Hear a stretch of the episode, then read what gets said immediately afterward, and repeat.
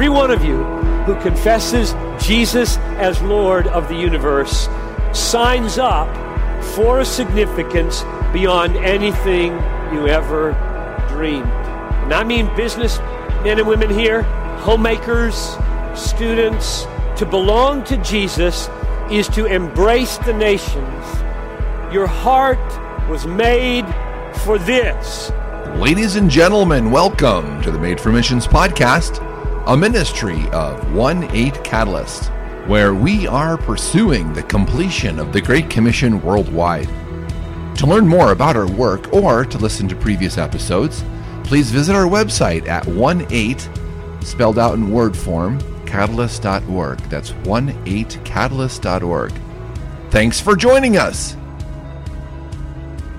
Ladies and gentlemen, thank you so much for joining us for this, the latest episode of the Made for Missions podcast. I am your host, Mike Falkenstein, and I have a special guest with me, Mr. Dudley Callison. You direct a ministry called Communitas International. That's correct. And you guys actually just went through a name change, is that right? We did. For 48 years have been Christian Associates International and changed the name to Communitas just in this last year. Communitas is a an image of faith community on mission together. So that works in Europe, North America, Latin America. The name just translates a lot better. Okay, that's great. That's great. And so I think when you were on the podcast last time, you guys were still Christian, Christian Associates. Associates. I'm yeah, sure. Yeah, yeah, that's right. That's great. And so uh, we're both based here in Denver, and uh. Fun to be able to see you from time to time. And you just participated in one of our ministry leader lunches, and that was really fun to have you here. Great to have it. Yeah. Good interaction, good dialogue about missions and about what the Lord's doing around the world and how we can be a part of the Great Commission. Yeah, that's right. That's right. So why don't you just start us off, Dudley, and just tell us a little bit about Communitas and what you guys do? And uh, it's an exciting ministry. Yeah, it, it really is. That's uh, if it wasn't exciting, I, I wouldn't be a part of it. That's for sure. It is a uh, collection of um, missional pioneers. So these are people who are looking for how to express the gospel and form new expressions of church in parts of the world where either the church has come and gone or maybe never even really existed in mature form. So we have uh, over 200 staff in 22 countries. Wow. And 105 churches, church plants, or church planting initiatives, projects that we hope and dream will mature into a spiritual family or faith community over time. Okay. And most of those, uh, the history has been in Western Europe, but now has spanned the ocean, and we've got uh, churches and church plants in North America and in Latin America as well. Oh, wow. So it's really quite uh, fun great. to see. Yeah, even in Latin America, where Catholicism really still is the religion of the day, but the Protestant denominations have taken root and and taken off for a hundred years. They've been around, and now this next generation of of Latin Americans are saying thank you to their parents and their grandparents. What you've given us as church has been good, but we would like to do church differently. Will you bless us? And these hmm. 20 and 30 year old Latin Americans are reimagining what church is going to look like well before the established church is even in steep decline, like we see it here in the States. Oh, right. Wow. That's great. It's some fun things to be a part of, That's sure. great. And did I hear you say something about North America? Yeah, that's true. Yeah. So That's great. in the States, our reality is that the established church is at a a truly pivot point in its history from 150 years of denominational growth and, and heavy church growth focus and traditional church models. We have a, a surfacing generation that's saying, no, thank you. Maybe you've heard mm-hmm. about this group of young adults in the States that are basically describing themselves as the nones. And that's not N U N, like, you know, the nuns in a convent. Oh, that's. N O N E. This Oh. is the people that say, I have no religious affiliation at all. And these are people that have grown up in the church, millennials, Oh. next generation leaders that have said, I just no longer identify myself with an organized religious group. Okay. Therefore, I'm in this none category. They will say they're spiritual. And they will Okay. even talk about Jesus. Many of them do even say, I would follow Jesus. But in terms of identifying with a religious institution called the church, they say, nope, not Wow. doing it. Wow. That's great. That's the group that we're saying, okay, what does church look like for you? how are you going to form spiritual family? And what does meaningful community mean for you? So, communitas, when we talk about what constitutes a church or a spiritual family, it's really fairly rendered down to a few essential things. They're people who, by faith, walk toward Jesus together. So, this is communing with God, with one another. And then, second, is this authentic spiritual community. We know one another and we walk together in this life. And the third is the idea of mission in the world. We embrace that the sending God sends us. Mm. And so when we talk about a church, it really has three essential elements communion with God, community with each other, and mission in the world. Where mm. those three things exist, we will call that the birth of a church. And then it grows up into a mature expression. That expression of church might be liturgical. That expression of church might be kind of a new monastic community like oh. we've seen form in Santa Barbara, California, this Uffizi missional community. Oh. That's formed around a rule of life to end homelessness in Santa Barbara County. Wow. It could be a, a simple church in a neighborhood. It could be a, a micro church network. So the version of church that it becomes is less important to us. But those three essential elements we look for in anything that we call a new church. Okay. Wow. That's awesome. So actually, as I hear you talk, and I know we want to get on to the topic at hand. So for years, of course, I've been, you know, I've often think as I sit in church, right, and which is a very traditional kind of church, how much of this is actually biblical? Great question. How much of it is not? and, you know, I think if you really boil it down, A, that's a good question to ask, as you said.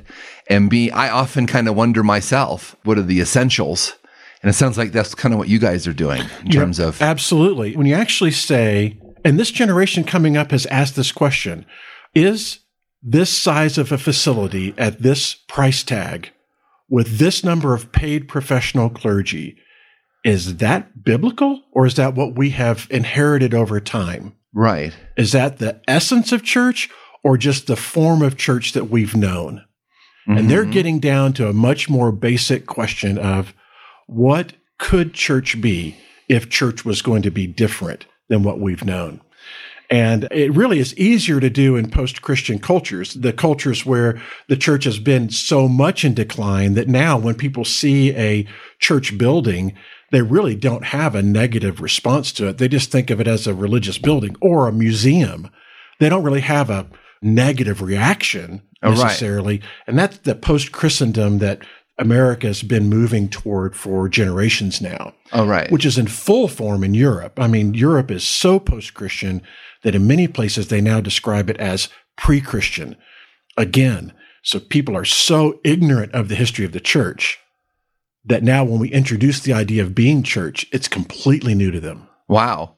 Which uh, yeah, you were telling me that the other day, and I think for a lot of uh, Christians, we think of Europe as kind of the the genesis of a lot of the things that we know about, right? I mean, the Gutenberg Bible and Martin That's Luther, right. and you had mentioned kind of the birth of Protestantism in Scotland. And of course, you know, with my history in China, you know, uh, Hudson mm-hmm. Taylor and his great movements and absolutely Spurgeon. I mean, on and on and on, right? And so to hear you talk about Europe as sort of a post Christian society, I think for a lot of people would be surprising. It's surprising to a lot of North Americans who really have assumed that because the cathedrals are there and because of the history of the church in Europe and uh, what they've known or read in, in the history books about Europe, that Christianity is just, you know, maybe it's suffering uh, from the flu, but it's still there. Right? Oh, right. But the hard reality is that for much of Europe, Christianity is dead and gone. Some folks are projecting that with immigration and with the influx of of other religious faith systems that Europe as a whole will be predominantly Muslim within the next number of decades 50 60 70 years depending on wow. who you talk to. And that's not by conversion. That's by immigration and population by birth rate that it will oh, become right. more and more uh, Muslim, Muslim, oriented as okay. a majority. And the reason why that could even be possible is because there's so few people actually professing faith in Christ. In, right in, in Europe. Europe. Okay, and so with that, you know, we talk about this kind of this post-Christian Europe, and I know you wanted to talk about some of the things that you guys are doing and learning in Scotland in particular, right? Right, right? and that's kind of this post-Christian Europe example. It right? really is, yeah. yeah. So and give us some idea of kind of what's happening there. And I will say this that Scotland is good to look at as representative, but I would say that it's in no way uh, unique within the Europe landscape. So okay. when we talk about Scotland, just imagine this dynamic happening in Sweden or Germany or France or Hungary, anywhere across Europe. So last year, Scotland hit the radar again on the religious news wires for a particular statistic and okay. it is the um, the number of professing evangelical Christians in a population. Okay. So you know when that group falls below two percent, less than two percent evangelical Christian is what most of us in Great Commission ministry mm-hmm. consider to be an unreached people group. That's right. Last year, Scotland, the birthplace of Presbyterianism, fell below that threshold of 2%. Wow. Yeah. So, in fact, the guy that his name is Andy Hunter is the Scotland director for the Fellowship of Independent Evangelical Churches. Andy would say that conservative evangelicalism is as low as 1%. Now, exactly how he defines evangelical from conservative oh, right. evangelical, I'm not real sure. right. But he's even estimating that half of that, 2%, is really where the conservative evangelical Christian population clocks in at. And that's alarming. Yeah. So how do you compare that then to Islam? Well, in Scotland, 44% of the people say that they're Christian. If you ask them the question, what's your religious affiliation? They would say Christian. But when you get down to, but what do you really believe? That's where you look for evangelical, gospel oriented, missional thinking, commitment to the scriptures. And that's where we're talking about one to 2%. Well, Islam now is at 1.4% oh, in, in, Scotland, Scotland. Okay. and projected to double within the next 10 years.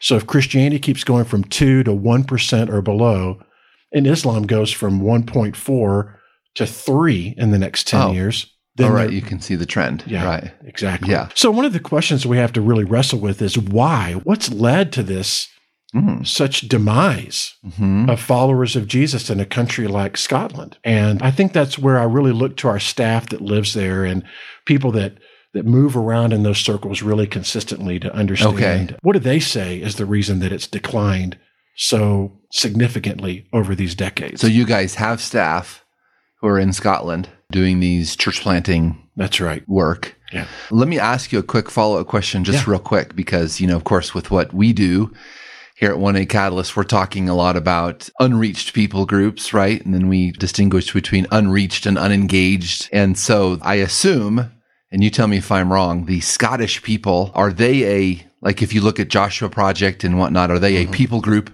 like an individual people group? Well, I think the Scots would say that. Oh, okay. yeah. You know how we categorize people That's groups right. and yeah, no whatnot. Doubt. So, now, you know, politically, they're part of the United Kingdom. Okay. But in many ways, since Brexit, have identified very independently of that. Yes. They see themselves as part of the larger I've heard that, Europe yeah. landscape. But when you get down to it, the Scottish people are a identified culture. Okay. Uh, uh, identified so they have value a, set. Yeah, they yeah, have a very okay. distinct uh, but it sounds like there is still, because, you know, we always define an unreached people group as one where there aren't enough of those people to reach the rest of its people. That's right. Are there still Scots that can? It sounds like if there's these some of these organizations you mentioned, this guy, yeah, uh, Mr. Hunter, Hunter mm-hmm. yeah. So there are still Scots trying to reach. Yeah. Oh, absolutely. The rest, no doubt. Right. Yeah. Let me describe for you a little bit of why things have declined like they have. Okay. But then the real question is, what's the hope? Where does this go from okay, here? great. Yeah, that sounds so good. A few things that they would say are, have led to the uh, decline of the evangelical church in Scotland. One would be immigration. Scotland has been an amazing example of a people group willing to absorb immigrants and refugees. Uh, okay. Maybe even more so than many countries of Europe. Scotland has said, come find a home here. Okay. Now, the difference between Scotland and England is that many of the immigrants coming into England have come from Christian cultures. Oh, so they're bringing some value of Christian faith with them as refugees into the UK population or England or Mm-hmm. Wales or other places. But in Scotland, a larger proportion of the immigrants coming in and the refugees have come from a Muslim context. So that would be part of the influence of the rise of Islam and the decline of the church. The second thing that is cited is this sectarianism. So evangelical now magazine published this article about Scotland specifically. And they quote this. They say Scotland has too many Protestants, too many Catholics, and not enough Christians, end quote Oh, which I think is really fascinating. So what it shows is That that, is there's this tension created by warring factions of the church that have been viewed as basically a social menace, something to be avoided by the general population. Why get involved in a dogfight? oh, right. Uh huh. When you look at, at Catholics and Protestants warring over religious values over the stay years. out of it, right? Stay away from that. and the third then would be a very specifically around Presbyterianism, which there's been a fragmentation of the presbytery over these last decades. Okay. Uh, new denominational offshoots and splinter groups and discussions about theology and topics and practice have led to multiple versions of the presbytery vying against each other, even in small towns. So when you think about Oh, that, so right. here's this, you've got this influx of non-Christian immigrants. You've got this historic Catholic Protestant battleground. And even among Christians like Presbyterians, you've got a fragmentation. Then all of a sudden you have a population looking at the landscape of the church saying, why? What value does that add to my Oh. day today? Right. In my life, right? so I think most of us would step back and ask, do I want to be a part of that? Right. And totally miss the question of who's Jesus? Oh, right. There's all these other things. so many other Yeah. things that mm-hmm. people are focused on rather than the main thing, which is who is Jesus and how does he compel us to live? Wow. That's really something. Yeah. So Scotland is just sort of a, as you'd mentioned, one example of what's happening in larger Europe. We have just a few minutes, so I'm interested to know. Maybe we talk just a little bit about. You and I were talking recently about sort of you know this post-Christian Europe, and now there are generations, multiple generations of Europeans that just I don't know. and it's not even like they think about their grandparents were not religious people, nor were their parents. And so you go through multiple generations like that. And it's not necessarily that they're against God or Jesus, maybe. Right. This didn't even come up. No, Right? you're exactly right. I mean, we're Yeah. talking about when you have two generations that are not involved in the church. Is that third generation going to know anything about it other than what they maybe hear in a history lesson at school? And even then, is that going to be a positive message about it? Oh, right. A negative message or basically just a historical message? So that really opens the door then to ask the question, how do we introduce being followers of Jesus, making disciples and following in his ways uh, in this next generation? And will it be seen as novel enough? And will our articulation of the gospel be relevant enough for the next generation of Europeans to say, I want to know more about that? That's right. Which actually, I know in our next episode, we'd love to have you for a second episode on this topic because it's such a big topic. Great. And I know we're going to talk about kind of the value of kind of cross cultural missionaries and kind of doing ministry in this now post Christian Europe. As you were talking, the thing I think about is uh, it actually may be easier for to do ministry maybe in this context versus you know, I always tell people, so I grew up here in Denver, but then uh, for seven years we lived in Alabama. Right? Now, Al- in Alabama, evangelism was a much different thing than it is here. Because in Alabama, everyone's a Christian, right? Right. Or, or at least they say so, Yes. right? So then you have to get down to the nitty gritty of, okay, what does Jesus really mean to you? And right. there's a lot of other stuff, maybe uh, preconceived notions that kind of get in the way. So you're certainly not having that in your work in Europe. No, you're right. I think that's where when we talk about the difference between doing mission here in North America, which is kind of hurtling at light speed toward that post Christian reality versus Europe that's been so steeped in post Christian reality that now they've become pre Christian again.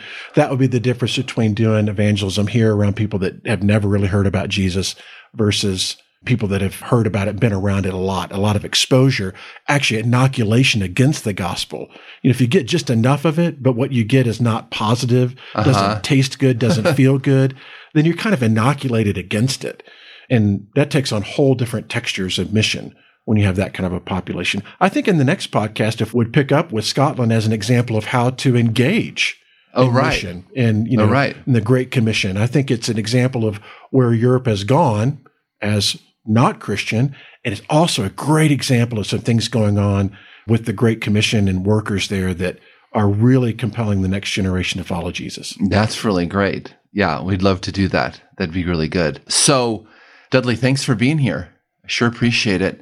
I have one quick question for you before we go, just because it's been in my mind and I'm, I'm thinking about. So, North America, right? Which with what you're doing, I'm curious to know. So, you'd mentioned that kind of North America, um, United States in particular, is kind of going towards a kind of a post Christian future. Do you think that would be a, a nationwide thing? I mean, I, I keep thinking in some of these places in the Bible Belt, it's a pretty Right. ingrained.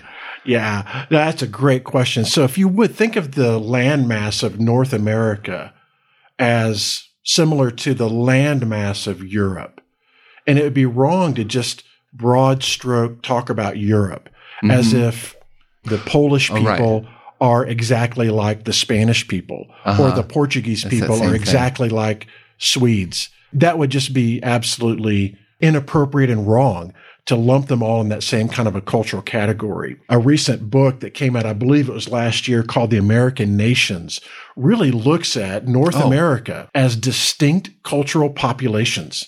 So you Mm-hmm. got this Northwest population that may be the closest thing that we have to pre-Christian. You know, they've been That's exposed right. to the gospel, but they are significantly under-churched, which is why a lot of church planting initiatives have really focused on the Pacific Northwest Oh, right. throughout Seattle and Oregon and Idaho, there's been a tremendous amount of focus on church planting in that kind of a region.